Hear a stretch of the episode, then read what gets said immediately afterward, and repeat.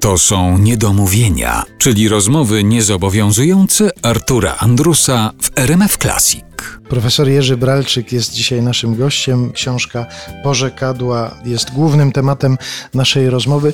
Co powoduje, że jakieś sformułowanie, jakieś zdanie, bo tutaj też pan często cytuje takie porzekadła, które weszły do potocznego języka, a mają konkretnych autorów, pochodzą z konkretnych dzieł literackich na przykład. Co powoduje, że one stają się porzekadłem? Odpowiem bardzo prawdziwie. Nie wiemy. I to jest piękne, że nie wiemy.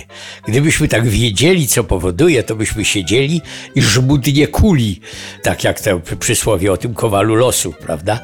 Jak los się kuje, nie bardzo wiem. I kulibyśmy te przysłowia, które by się upowszechniały.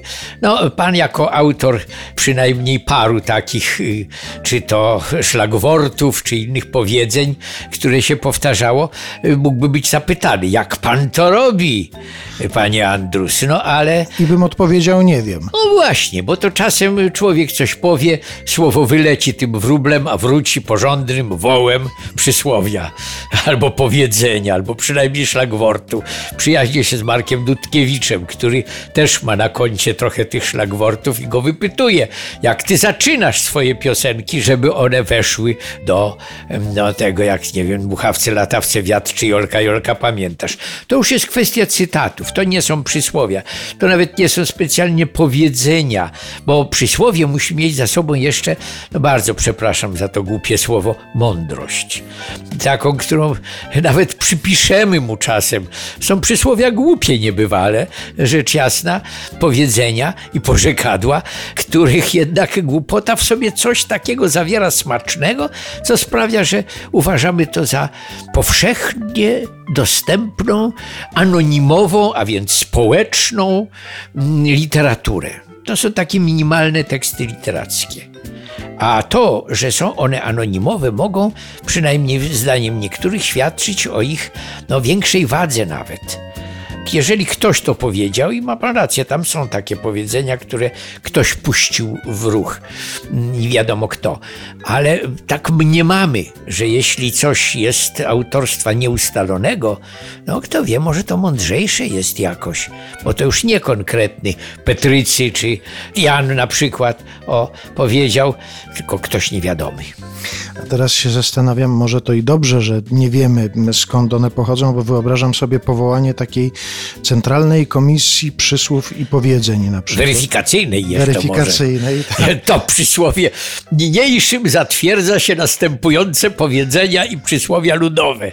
Jakiś taki rysunek kiedyś widziałem, chyba Mleczki oczywiście, który występuje tam król, który często u niego występował i ogłaszał, że niniejszym się wprowadza takie powiedzenia.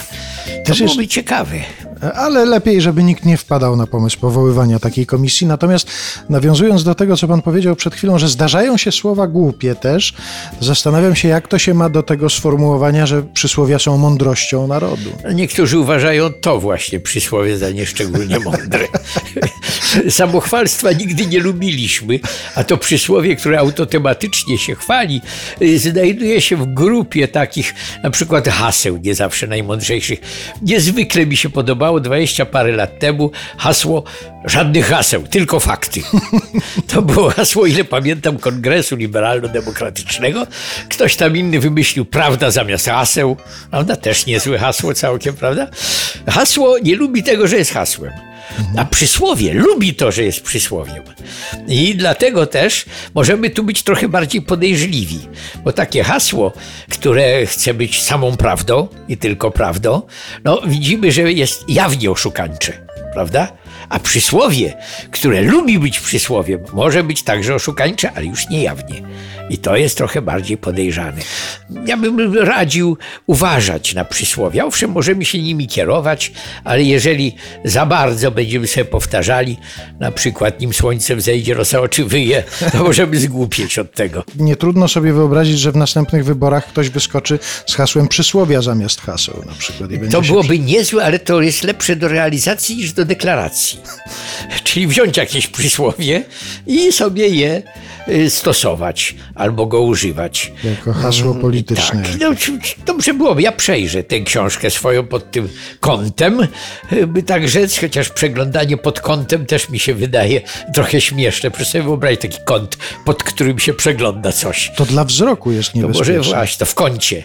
Ja sobie w kącie przejrzę te hasła pod kątem, te przysłowia i może wybiorę, a później zaproponuję różnym nowo powstałym ruchom, którym zresztą to też zabawne, że ja często kibicuję takim nowym ruchom, a potem one gdzieś ps i nie, ale to już nie jest przysłowie.